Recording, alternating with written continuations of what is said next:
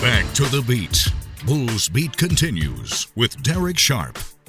Programming note as far as basketball goes, we'll preview tonight's game, which will be streaming live on USF Bulls Unlimited. But a couple of times already, we have really needed our friends at the Strike HD2. That's 1025 on your HD2 radio if you have it in your car.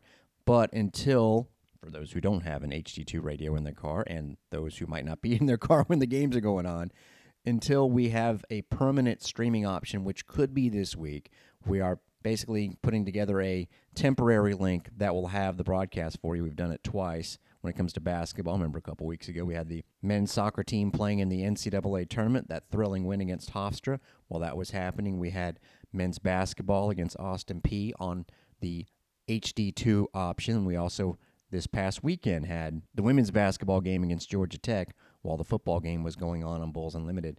This Friday, it'll be the same thing because both teams will be playing at once. And if you didn't see it, it's been moved up an hour. It was supposed to be an 8 o'clock game. The women's basketball team at Texas, it's been moved up by an hour to 7 o'clock. So we will have the women's game on USF Bulls Unlimited.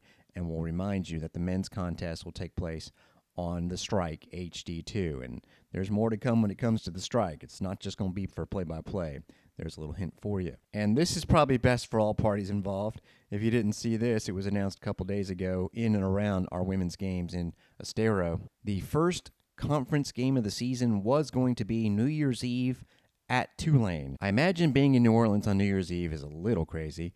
It has been moved up a day to December 30th. Like I said, probably better for all parties involved. And instead of being on December 31st, a Saturday at 2 o'clock in the afternoon, it'll be a Friday night game at 7 o'clock. We'll get more to the women as far as the weekly honors in a second, but here's a little bit from Brian Gregory on tonight's opponent for the men UMass, coached by none other than Frank Martin. You know, he got a couple of the kids from South Carolina to go with him.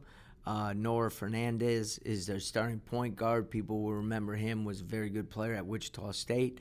They're going to play hard. They're going to play physical. Uh, they got a couple freshmen uh, that are dynamic in terms of their aggressiveness to score. But it's going to be a rock fight. You know, it's just going to be that's the way it is when you when you play Frank's teams. Uh, hard nosed players, very physical. Uh, we got to do a great job of guarding dribble penetration. We got to do a great job of guarding the post.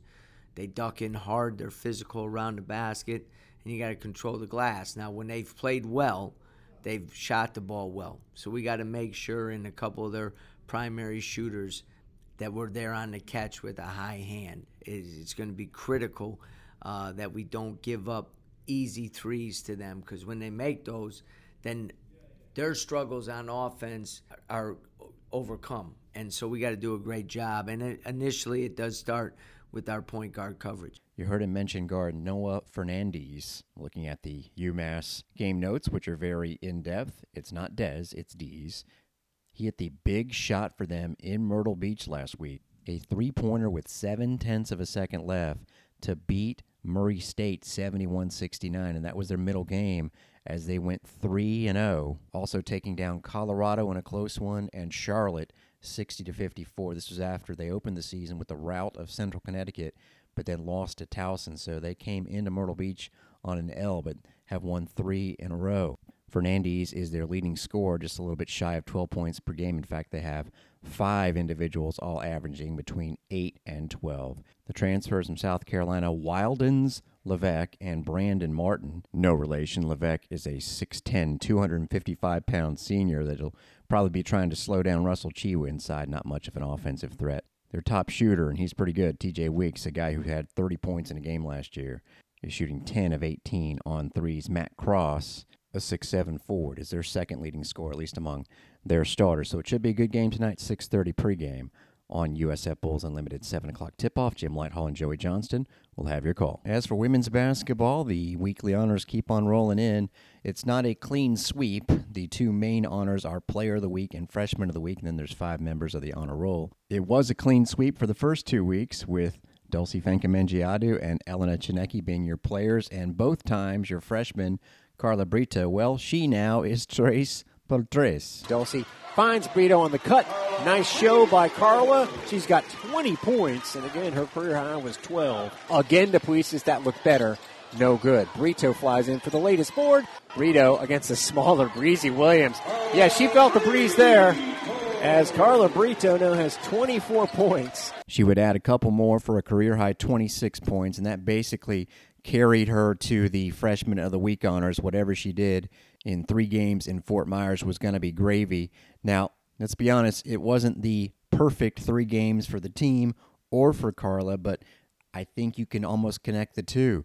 They did play a game on Tuesday night against New Hampshire, and by the way, that highlight reminded me of how nasally I was and mild cold, but I think I'm 99.9% over that. But remember, Tsineke didn't play in that game, so you had a very thin bench, and then those same players were having to play three games in a row not too long after. I think the Bulls ran out of steam against Villanova. They were great against Georgia Tech, great until the very end against a Michigan team that, by the way, in the new rankings, buoyed by their win on Sunday night in the championship against Baylor, move up five spots to 17. And then that Villanova team that the Bulls lost to stays in the top 25 at number 25. But yeah, they didn't have enough against the Wildcats, losing by 22 points. Brito certainly earned honors with those 26 points, but it's you know worth noting that she sort of lost some steam as well in Estero. Only scored two points against Georgia Tech, then 12 against Michigan, kept them in that game, and then only six against Villanova. So actually, her three-game output at the Gulf Coast Showcase was a total of six points fewer than what she got against New Hampshire. That's what got her the weekly honors for freshmen. As far as Dulcy Fankam absolutely deserved a spot on the honor roll, even though she struggled with her shot, to finishing close. She still managed to average 14 points a game, 16 for 35 shooting in the three games in Estero, but also, as we talked about yesterday, 49 rebounds in those three games, add 12 against New Hampshire and that's a 61 rebound week. 15 and a half boards per contest gets her on the weekly honor roll. She is averaging 15.2 points and 11.7 rebounds. Next up for the Bulls, rest won't be an issue because they'll be ready to go on Friday night against Texas. One major note Texas, which at one point was ranked third in the country, has plummeted to 22 because they started off 1 and 3. But in those three games, first of all, good opponents, including UConn. Secondly, they did not have their all American candidate point guard, Rori Harmon. Well, she returned this weekend and had a fine game against Princeton, so she'll be ready to go against the Bulls on Friday night. Texas still in the top 25 at number 22. The Bulls' next opponent after that is NC State. They're number 12 in the latest rankings.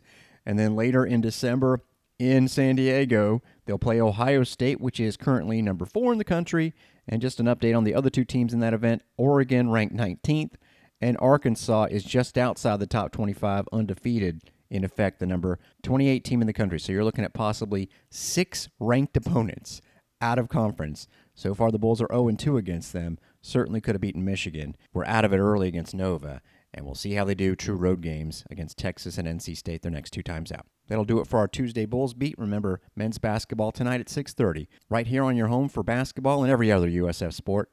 USF Bulls Unlimited.